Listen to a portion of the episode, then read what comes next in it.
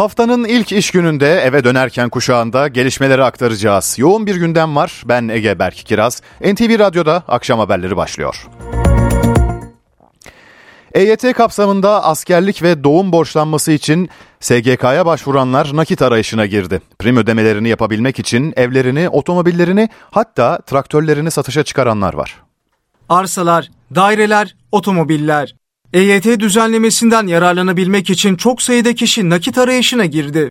8 Eylül 1999 öncesi sigorta girişi olup prim gün veya yıl eksiği olanların bu eksiklerini kapatması için askerlik veya doğum borçlanması yapması mümkün. Son düzenlemeyle 2 yılı kapsayan bir çocuk borçlanmasının bedeli 76 bin, 4 yılı kapsayan 2 çocuk borcu 153 bin, 6 yılı kapsayan 3 çocuk borçlanmasının ücreti ise 230 bin lira oldu. 99 yılı öncesi 12 aylık askerlik için ise 38 bin, 15 aylık askerlik için 48 bin, 18 aylık askerlik için de 57 bin lira borç belirlendi. Yeni uygulamadan yararlanmak isteyenler askerlik veya doğum borçlanmalarını ödemek için internet platformlarına başvuruyor. EYT düzenlemesiyle birlikte SGK borçlarına yönelik nakit bulma arayışı arttı. Bu durum internet sitelerine de yansıdı. Öyle ki tek bir platformda EYT başlığı altında yüze yakın paylaşım var. Evlerden arsalara, arsalardan çeşitli aksesuarlara kadar çok sayıda paylaşım mevcut. Hatta öyle ki traktörlerini bile paylaşanlar oldu. Örneğin iş makineleri, sanayi ürünleri alanında bir paylaşım yapılmış. O paylaşımı tıkladığımız zaman karşımıza 1995 yapımı bir traktör çıkıyor. Konut ilanlarında da EYT başlıkta acil ibaresi bulunuyor. Ancak acele ederken her iki taraf için de dikkat edilmesi gerekenler var. Bizim e, Aralık ayına kadar biraz durgunluğumuz vardı. E, Aralık ayında bizim de ciddi bir e, satış patlamamız oldu. Bizim e, normal ilanlarımız 1000-1500 görülürken şu anda 3600 vatandaşlara şunu tavsiye ediyorum. Gerçekten kurumsal kişilerle iş yapsınlar. Vergi vermeyen, bir dükkan olmayan insanlarla iş yapmalarını tavsiye etmiyorum. Direkt resmi tapulu yerlerle iş yapmalarını isterim. Yani sözlü olarak hiçbir şey kalmaz. E, her şeyin resmi olarak kağıda dökülmesini tavsiye ederim. O bölgeye gidip o bölgede kendilerinde araştırma yapmasını isterim. Mallarının değerlerini gerçekten rayicini bilmelerini isterim. İlla bir emlakçı olmasına da gerek yok ama kesinlikle bölgelerine gidip kendi çevrelerini araştırmasını, normal ilanların asıldığı yerlerden de bakmalarını isterim, tavsiye ederim. Orta gelir grubu için konut kampanyasına başvurular bugün başladı. Kredi başvurularında kampanyaya özel bir belge gerekli mi? Bankalar en fazla ne kadar kredi verecek? Taksit sınırı ne olacak? Merak edilen soruların yanıtlarını NTV Ankara İstihbarat Şefi Ahmet Ergen'den alacağız. Yeni evin finansman programı 4 Ocak tarihi itibariyle kamuoyuna duyurulmuştu. Programa başvurular bugün başladı.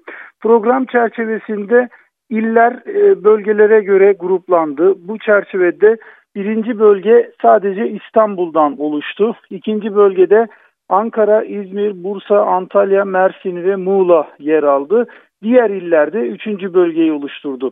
Bankalardan e, bu bölgelere sağlanacak finansmanları e, aktarmamız gerekirse İstanbul birinci bölge için en fazla 5 milyon liralık bir kredi sağlanabilecek. İkinci bölgede yer alan Ankara, İzmir, Bursa, Antalya, Mersin ve Muğla için kredi tutarı en fazla 3 milyon lira. Diğer illerin yer aldığı 3. bölgedeki kredi tutarı da en fazla 2 milyon lira olarak belirlendi. Bu projeden kimler yararlanabilir? Konut sahibi olmayan ve programdan yararlanmak için başvurmayı düşündüğü ilde son bir yıl içinde konut satışı yapmamış olan vatandaşlar projeden yararlanabilir. Bir ve ikinci bölgedeki illerde konut almak isteyen vatandaşlar son bir yılda bu illerde ikamet etmiş olma şartına e, şartına bağlı. E, kırsal kesimde konutu olan veya devre sahipleri de programdan yararlanabilecek. Ancak hisseli tapusu olan, kooperatif ortaklığı bulunan bağış yoluyla tapu edinen vatandaşlar program kapsamında değil. Hane halkı geliri hesaplanacak e, bu kampanyaya katılabilmek için. E, bu hesaplama yapılırken sadece eşlerin geliri esas alınacak. Yine başvuruda bulunmak isteyen vatandaşların son 12 ayda en az 9 ay sosyal güvenlik primi ödemiş olması gerekiyor.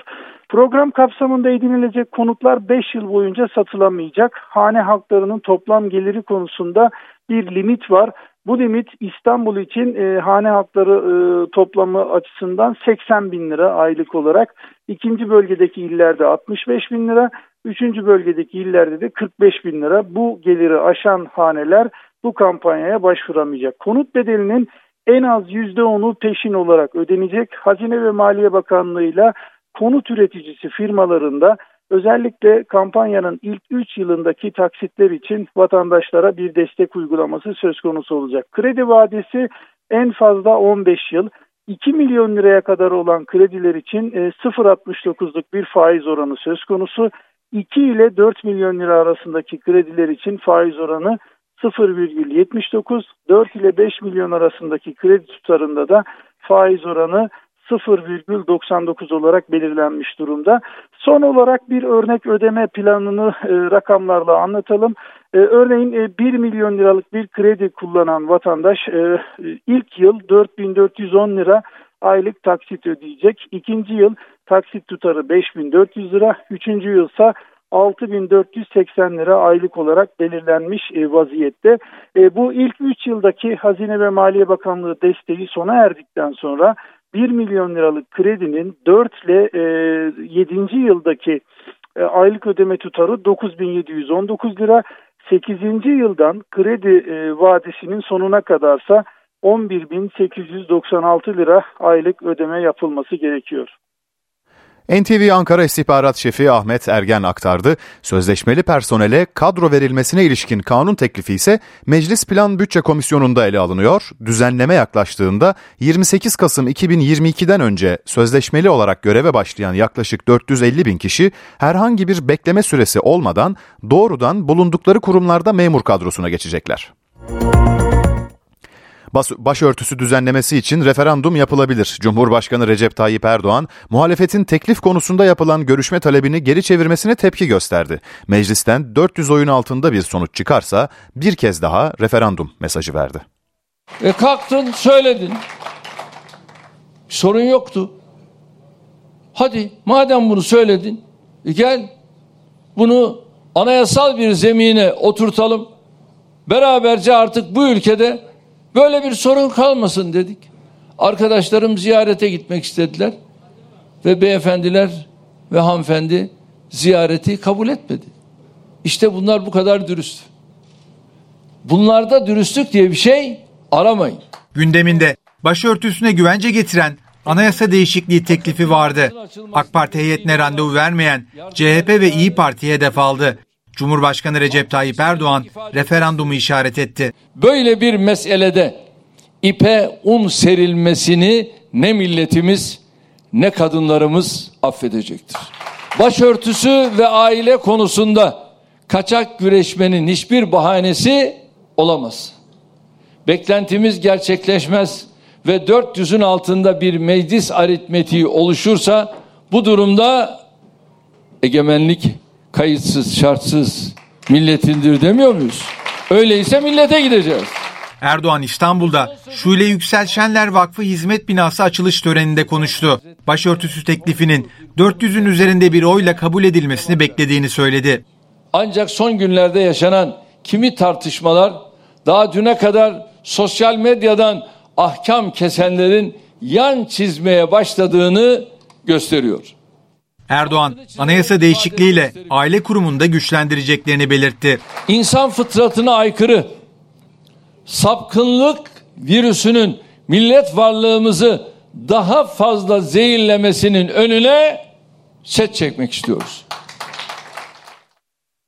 Altılı Masa'da ise gündem ortak yetki modeli. İyi Parti'den bu konuda yeni açıklama var. Parti sözcüsü Kürşat Zorlu, istişare ve ortak aklın önemini vurguladı. Biz ortak akıl ortak yarar ilkesine, uzlaşma kültürünü, empatiyi Türkiye'de hakim kılmaya aday bir partiyiz. Seçileceğine inandığımız 13. Cumhurbaşkanı'nın e, bu ilkeler çerçevesinde hareket edebilmesi için gerekli bütün yasal ve uygulamadaki koşulları sağlamak gerektiğine inanıyoruz. Bu koşullarda en iyi çalışma anlayışıyla hareket edebilmesi için istişare ve ortak aklı biz bu altılı masanın partileri olarak destek vererek sağlayacağız. Aslında Sayın Davutoğlu'nun da vurgusu bu çerçevededir. Halkların Demokratik Partisi, Anayasa Mahkemesi'nde süren kapatma davasında kararın seçim sonrasına bırakılması için resmen başvuru yaptı. HDP eş başkanı Mithat Sancar, Anayasa Mahkemesi başvurumuzu en ivedi şekilde değerlendirmelidir, dedi. HDP ile ilgili kapatma davasında son olarak hazine yardımının yatırılacağı hesaplara bloke konulması kararı alınmıştı. Sancar, bu karara da yasal süre olan 4 Şubat öncesinde itiraz edeceklerini belirtti.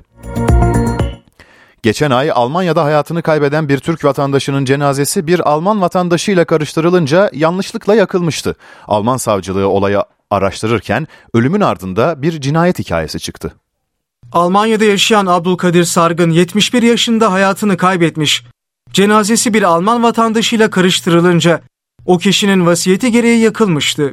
Alman savcılığı yaptığı incelemede Sargın'ı oğlunun öldürdüğünü belirledi. Morgda belirli bir numara takılıyor ve bir Alman vatandaşı Alman'la benim amcamın numaraları değişiyor. Ertesi gün yıkama işlemleri başlıyor. Kuzenim içeriye giriyor bakmak istiyor son kez bir bakıyor amcam değil. Ya diyor bu benim diyor babam değil. Hasan Sargın'ın uzun süredir psikolojik rahatsızlıkları bulundu. Tedavi gördüğü klinikten izin alarak çıktıktan sonra babasının evine gittiği ifade edildi. Alman polisine göre baba oğul arasında çıkan tartışmanın ardından zanlı babasının kafasına sert bir cisimle vurarak öldürdü. Sonra kliniğe geri döndü. Allahu Ekber. Aile üyeleri Abdülkadir Sargın'ı defnetmeye hazırlanırken cenazenin başka birine ait olduğunu gördü. Abdülkadir Sargın'ın cenazesinin yakıldığı ortaya çıktı. Alman yetkililer hakkında şikayette bulunuldu. Sargın'ın külleri Müslüman mezarlığında düzenlenen törenle toprağa verildi. Haber turuyla devam edelim. İstanbul'da iki çocuklu bir kadın boşanma aşamasındaki eşi tarafından öldürüldü. Katil zanlısı koca barışma bahanesiyle eşiyle buluşmuştu. Çeşitli suçlardan 5 kaydı bulunan zanlı tutuklandı. İstanbul'da Mısır Çarşısı davasında 24 yıl sonra sosyolog Pınar Selek için kırmızı bülten ve tutuklama kararı çıkarıldı. Duruşma için 31 Mart tarihi verildi. Pınar Selek hakkında daha önce iki kez beraat kararı çıkmıştı. Mısır Çarşısı'nda 1998 yılında meydana gelen patlamada 7 kişi ölmüş, 127 kişi yaralanmıştı. Akaryakıt fiyatlarındaki dalgalanma sonrası benzine yine zam geldi. Benzinin litre fiyatı 67 kuruş zamlandı. Yeni tarife bu gece yarısından itibaren geçerli olacak. Böylece benzinin litre fiyatı 20 liranın üzerine çıkacak. Motorinde ise değişiklik yok.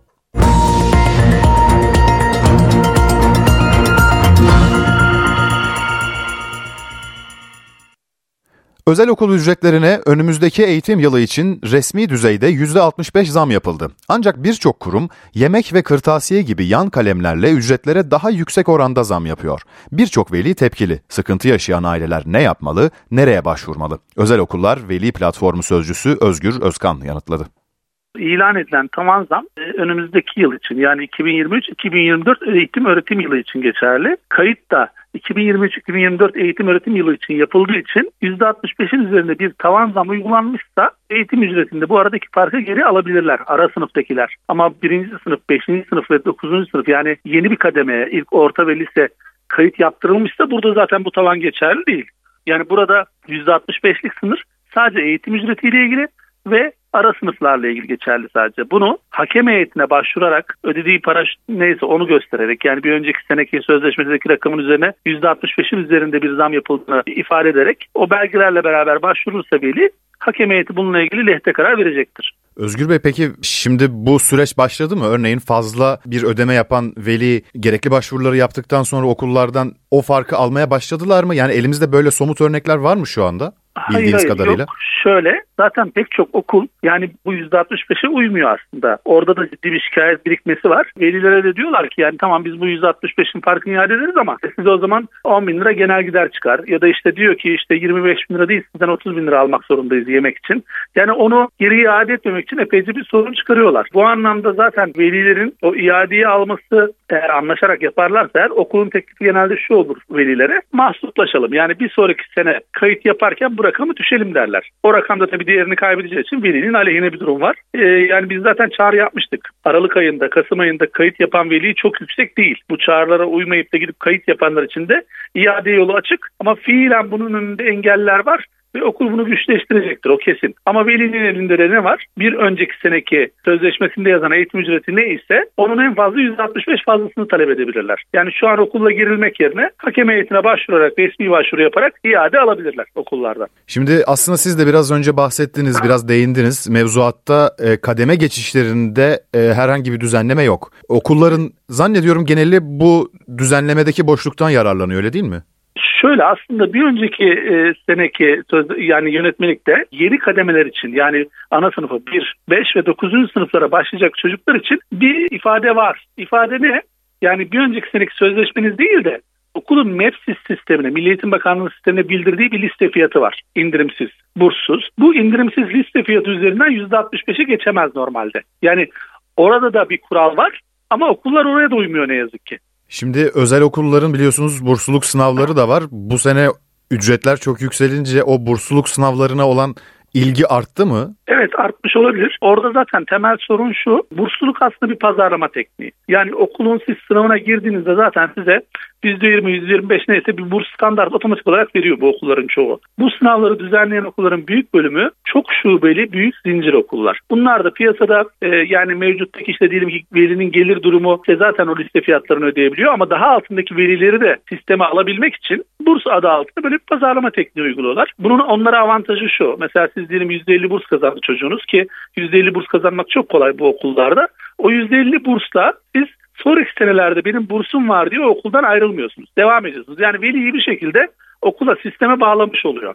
Oradaki bursun avantajı o. Ha gerçekten iyi bir burs kazanan öğrenci de zaten orada e, evet başarısı yüksektir. Ee, çocuğun eğitim durumu daha iyidir. Okulunun da sınav başarısının çok yüksek olacağını düşünerek kendi reklamı için okulda tutmak üzere bir motivasyon geliştiriyor. Ama dediğim gibi genel itibariyle çok düşük burs oranları sadece velinin bütçesine sisteme uydurmak için kullanılan bir tür e, açıkçası pazarlama yöntemi.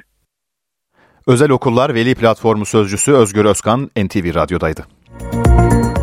İran'da Mahsa Amini'nin ölümü sonrası protestolara katıldığı için idama mahkum edilenlerin sayısı artıyor. Üstelik ölüm cezası gibi en ağır yaptırım karşısında zanlılara savunma için yalnızca 15 dakikalık süre verildiği ifade ediliyor. Ayrıntıları NTV Tahran muhabiri Ali Asgar Çabuk'tan alacağız.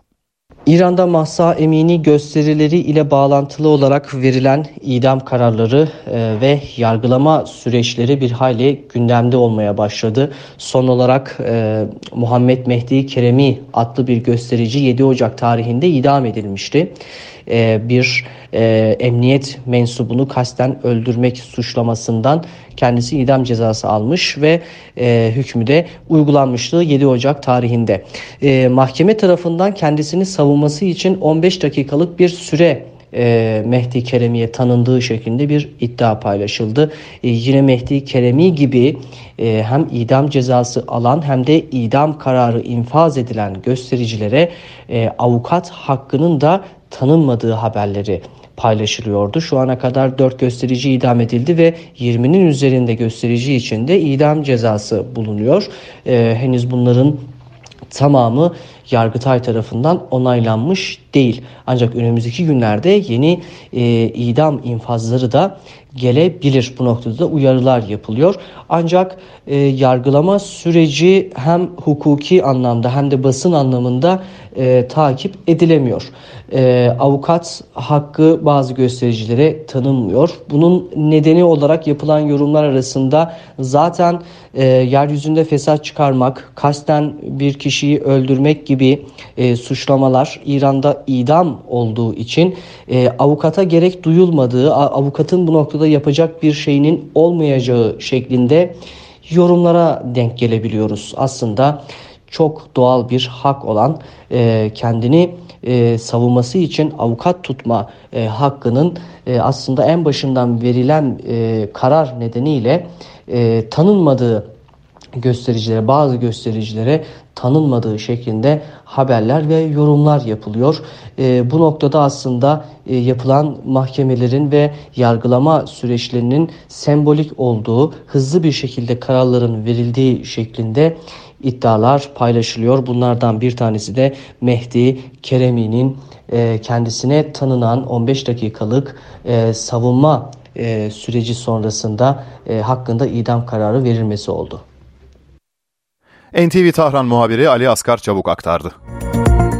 Geliştirdikleri Covid aşısıyla milyonların hayatını kurtaran Profesör Uğur Şahin ve Doktor Özlem Türeci çifti bir kez daha dünya medyasının ilgi odağı. BioNTech'in kurucuları kanser çalışmaları sebebiyle Alman Focus dergisine kapak oldu. mRNA tabanlı ilk koronavirüs aşısını geliştiren Profesör Doktor Uğur Şahin ve Doktor Özlem Türeci, Almanya'nın dünya ünlü haftalık dergisi Focus'a kapak oldu. Şahin ve Türeci çifti 30. kuruluş yılını kutlayan derginin 30 yıl Focus 30 insan başlıklı dizisinde yer aldı. mRNA tabanlı aşıların tıpta devrim yaptığını belirten yazıda, Özlem Türeci ve Uğur Şahin için dünyamızı cesaretlendiren insanlar, yarının dünyasını daha iyi bir yer haline getirecek tempoyu belirliyorlar ifadelerini kullandı. BioNTech geçtiğimiz haftalarda mRNA teknolojisiyle kişiselleştirilmiş kanser tedavileri için İngiliz hükümetiyle anlaşma imzaladığını açıklamıştı. İngiltere'nin Cambridge kentinde kurulacak ARGE merkezinde 70'ten fazla uzman çalışacak. Şirket son olarak İngiltere merkezli yapay zeka firması InstaDeep'i 680 milyon dolar karşılığında satın almıştı. Şirket kanser araştırmaları için yapay zeka ile yeni tedaviler geliştirmeyi amaçlıyor. BioNTech'in mRNA teknolojili kanser aşılarının klinik deneylerinin 2030 yılına kadar başlaması planlanıyor. mRNA tabanlı aşılar koronavirüs ve kanser dışında Alzheimer, demans, sıtma ve verem gibi birçok hastalıkla da mücadele potansiyeli taşıyor. NTV Radyo Apartman aidatlarına zam üstüne zam yapıldı. Apartman ve site sakinleri isyan etti. Kimi yerlerde aidat ücretindeki artış %100'ü geçti. Kira gibi aidat ücreti ödeyenler var. Dudak uçuklatan aidatlar konusunda ne yapılabilir, nereye itiraz edilebilir, aidat apartmana ait hangi kalemleri kapsar? Merak edilenleri Apartman Site Yöneticileri ve Sakinleri Derneği Hukuk Komisyonu üyesi Avukat Tayfun Üzülmez'e sorduk. Yeni yılla birlikte ücretler, aidat ücretleri ortalama ne kadar arttı ve şu anda ne kadar diyebiliriz İstanbul özelinde tabii ki. İstanbul'daki her bir ilçede yer alan sitelerdeki artış oranları birbirinden farklı. Çünkü her sitenin içerisinde yer alan blok sayısı, kat malik sayısı çok farklı.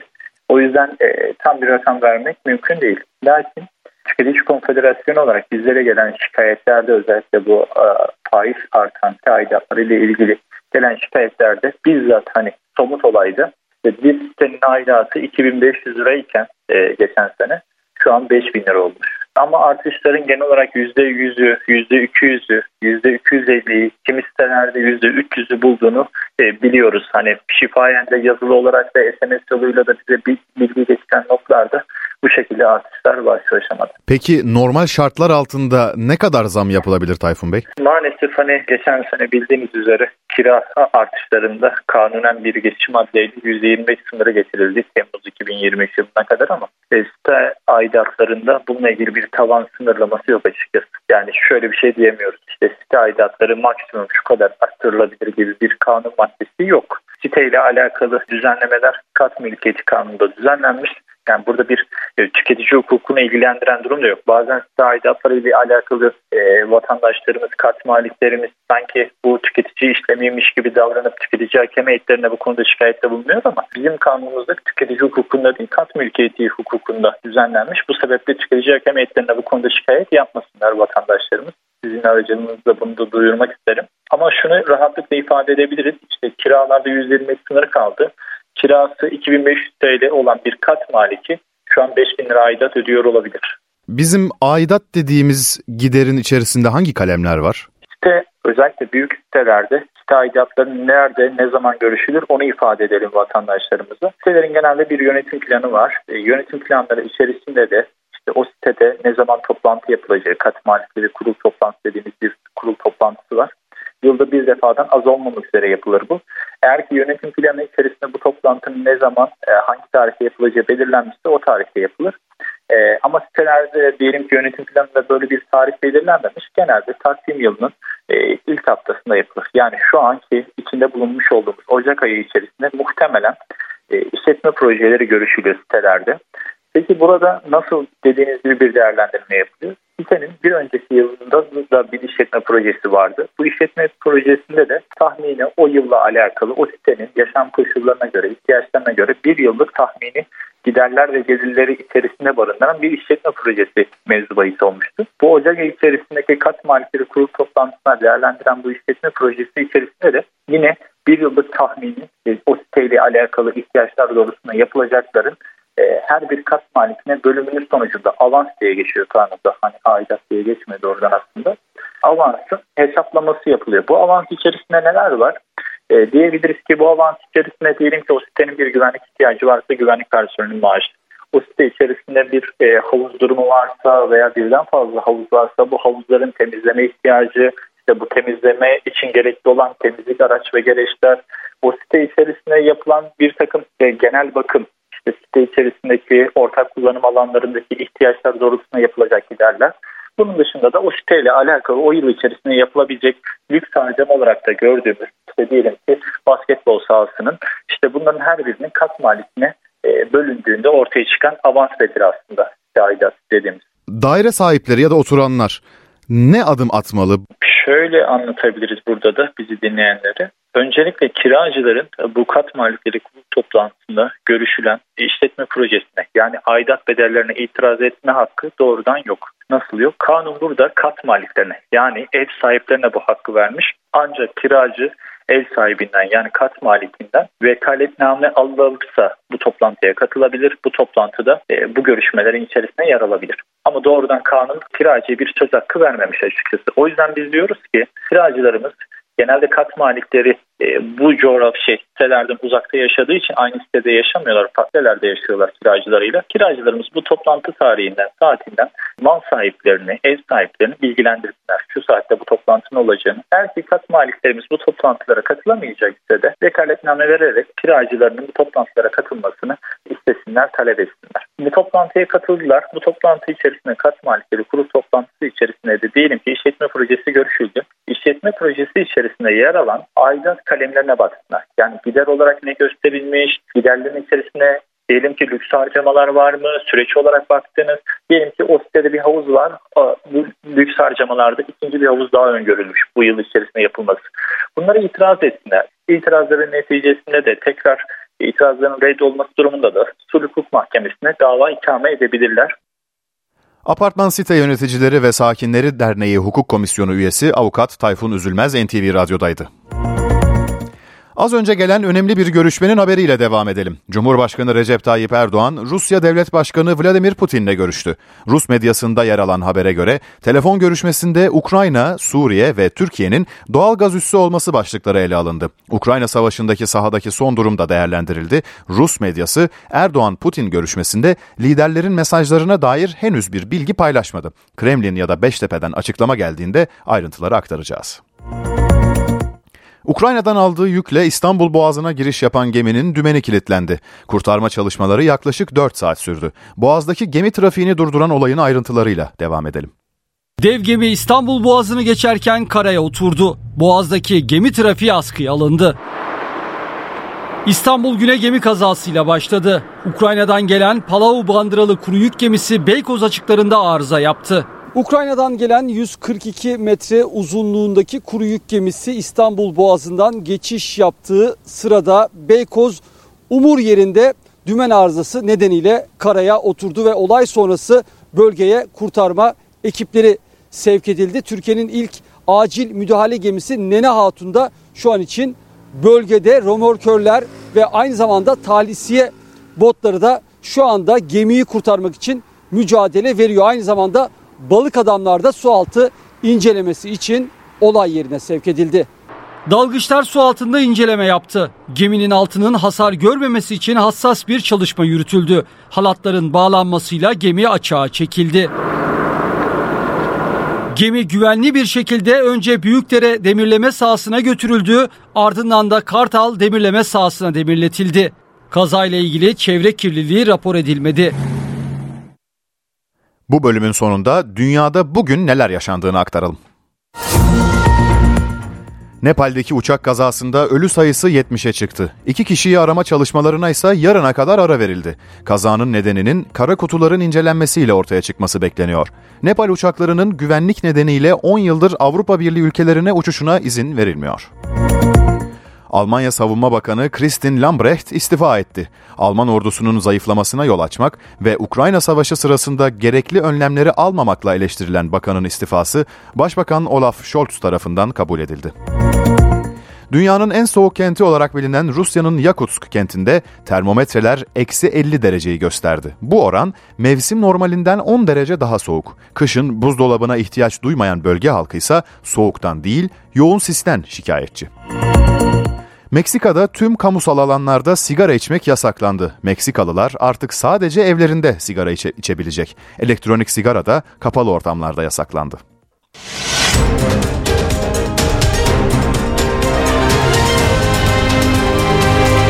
NTV Radyo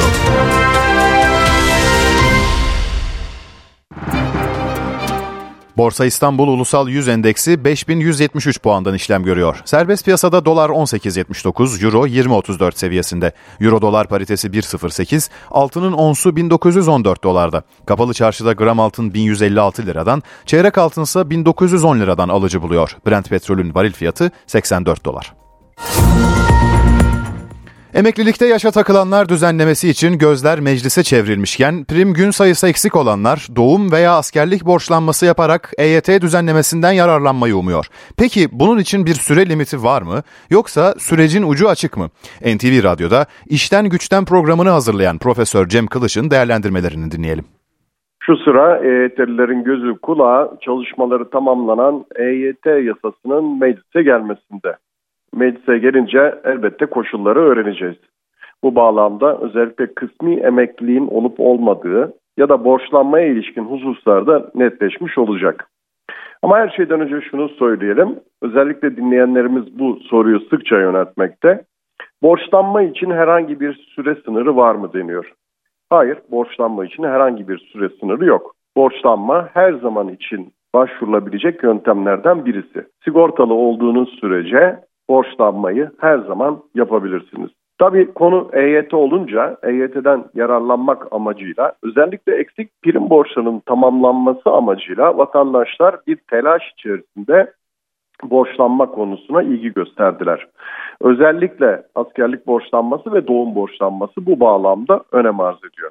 Tabii askerlik borçlanması yoluyla EYT kapsamına girmek isteyenler için ise şunu söylemek lazım. Eğer askerlik hizmetiniz sigorta başlangıcından önce ise evet bu durumda sigortalılık başlangıç tarihiniz öne çekilir. Ve eğer 8 Eylül 1999 önüne çekiliyorsa o zaman da kapsama girersin. Ama bunun dışındaki borçlanma türlerinde ki askerlik borçlanması açısından da aynı durum söz konusu.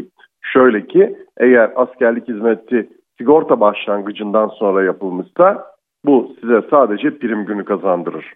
Nitekim doğum borçlanmasında da sadece prim günü kazanırsınız. Ve bu bağlamda henüz daha net değil ama eğer 5000 prim günü söz konusu olacaksa EYT için bu durumda eksik prim günleri bu yolla tamamlanabilir. Eksik prim mi olanlar askerlik ve doğum borçlanması yapabilirler ve bunun için herhangi bir süre söz konusu değil. 2023 için 12 aylık askerlik borçlanmasının bedeli en az 38.400 lira. 18 aylık borçlanmanın bedeli ise 57.662 lira. Bir çocuk için doğu borçlanmasının bedeli burada 2 yıla esas alıyoruz 720 günü en az 76.861 lira. İki çocuk için 4 yıl borçlanmanın bedeli ise 2023 yılında en az 153 bin lira oldu. Tabii bu rakamlar asgari ücret düzenlemesi öncesinde yani 31 Aralık tarihinden önce daha düşüktü. Bu tarihten sonra yeni asgari ücretin belirlenmesiyle borçlanma tutarları da değişmiş oldu. Ancak tekrar altını çizerek söyleyelim, borçlanma için herhangi bir tarih kısıtı bulunmamakta. Profesör Cem Kılıç NTV Radyo'daydı. Cumhurbaşkanı Recep Tayyip Erdoğan, Rusya Devlet Başkanı Vladimir Putin'le görüştü. Telefon görüşmesinde Ukrayna, Suriye ve Türkiye'nin doğal gaz üssü olması başlıkları ele alındı. Görüşmenin ayrıntılarını Serkan Kaya'dan dinleyeceğiz. Önemli bir görüşmeydi özellikle Rusya-Ukrayna savaşında gelinen son durum özellikle Rusya'nın Ukrayna'ya yaptığı saldırılar sonrasında iki liderin görüşmesinden çıkacak sonuç merakla bekleniyordu. Cumhurbaşkanlığı İletişim Başkanlığı'ndan geldi o açıklama. Yapılan açıklamaya göre iki lider telefon görüşmesinde Rusya-Ukrayna savaşındaki son durumu ele aldı. Cumhurbaşkanı Erdoğan'ın bu görüşmede Rusya ile Ukrayna arasında kalıcı barışın sağlanması için Türkiye olarak kolaylaştırıcılık ve arabuluculuk görevini üstlenmeye hazır olduğunu bir kez daha yinelediği de vurgulandı. Aynı zamanda bu görüşmede tahıl koridoru ve amonyak ihracı konularının da değerlendirildiği belirtildi. Rusya tahılının Türkiye'de una çevrilerek ihtiyacı olan Afrika ülkelerine gönderilmesi için atılması gereken somut adımlar da yine iki liderin telefon görüşmesinde ele alınan başlıklar arasındaydı Burcu. Serkan Kaya NTV ile ortak yayında aktardı. İsveç'te Cumhurbaşkanı Recep Tayyip Erdoğan'ı hedef alan gösteriye ilişkin soruşturmayı yürüten savcıdan açıklama geldi.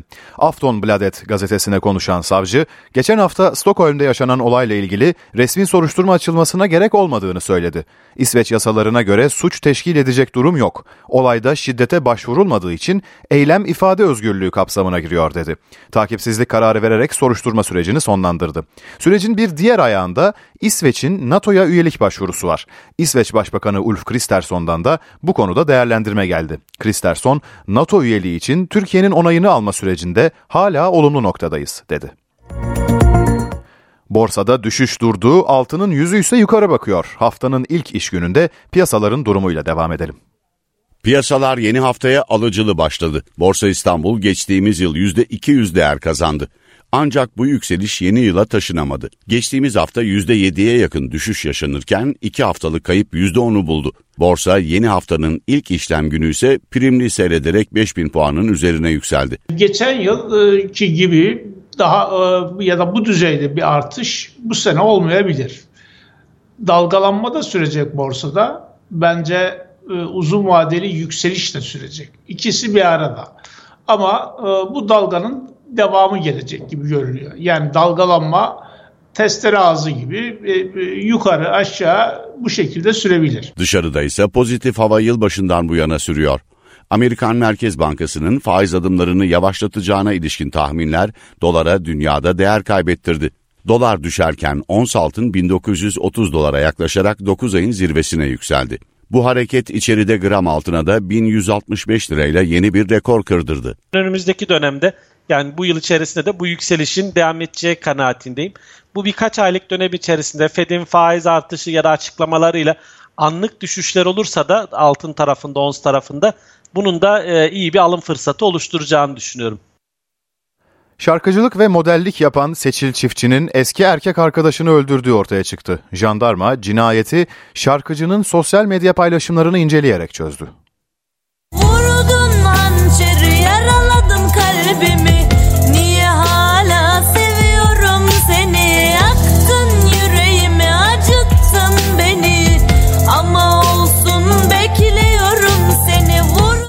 şarkıyı söyleyen Seçil Çiftçi eski erkek arkadaşını öldürdüğü iddiasıyla tutuklandı.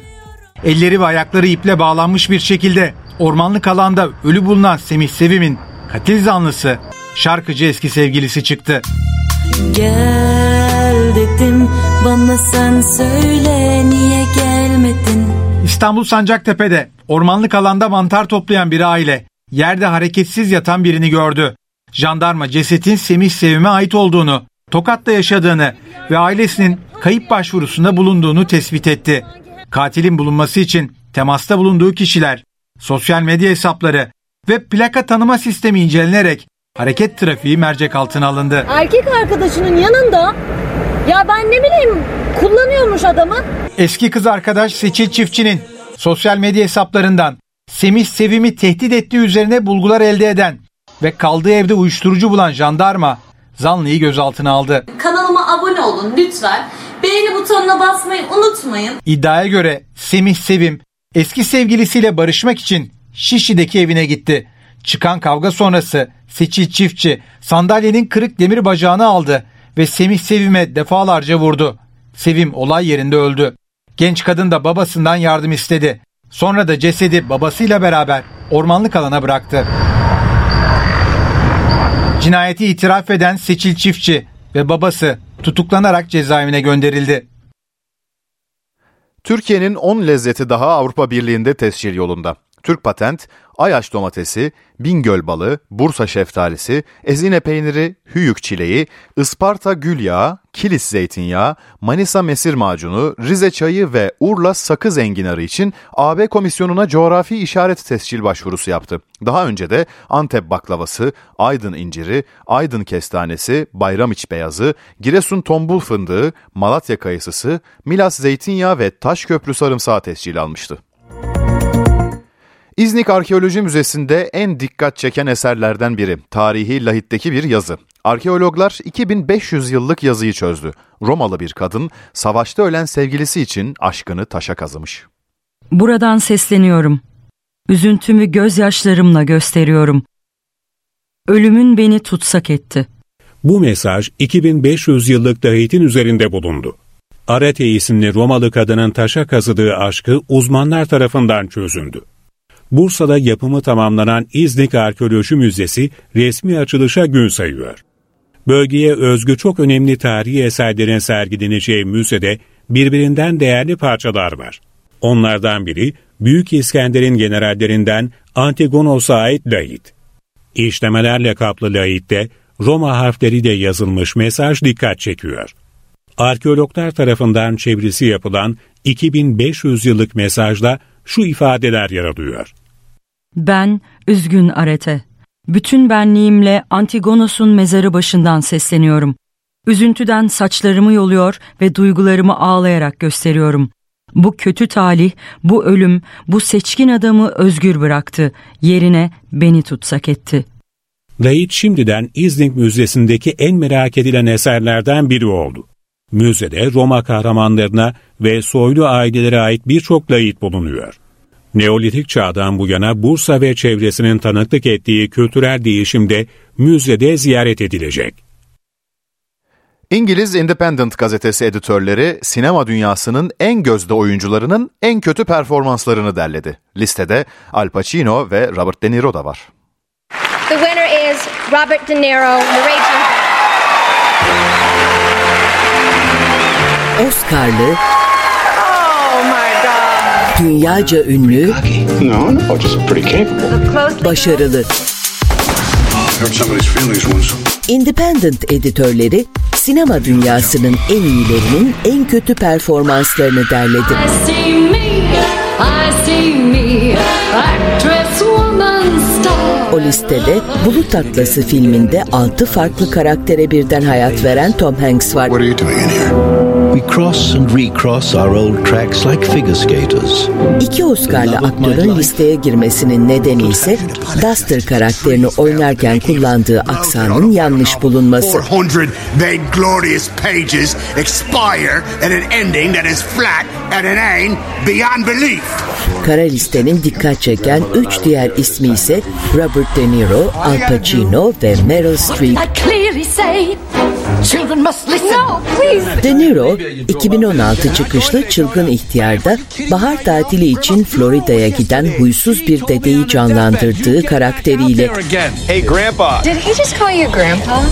Want to be a lamb and get that for me? Al Pacino, Jack and Jill'de kendini oynadığı sahneyle But uh, oddly enough, I don't. What is it that you see in my sister? Meryl Streep ise Into the Woods'daki cadı rolüyle performans listesine girdi. First, go to the wood and bring me back one, the cow as white as milk. Süper kahraman filmlerinde rol alan isimler de kötü performans listesinden nasibini aldı. Halle Berry Catwoman'la George Clooney ise Batman ve Robin'le eleştiri oklarının hedefi oldu. Good night. Wild doesn't doesn't quite cover it. Justice. Partners. It all comes together.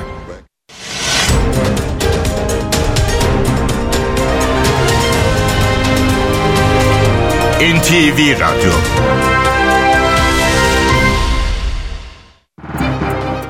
Borsa İstanbul Ulusal Yüz Endeksi günü 5207 puandan kapattı. Serbest piyasada dolar 18.79, euro 20.33'ten işlem görüyor. Euro dolar paritesi 1.08, altının onsu 1914 dolarda. Kapalı çarşıda gram altın 1157 liradan, çeyrek altınsa 1912 liradan alıcı buluyor. Brent petrolün varil fiyatı 84 dolar. NTV Radyo'da Haber ve Hayat var. Hayat var.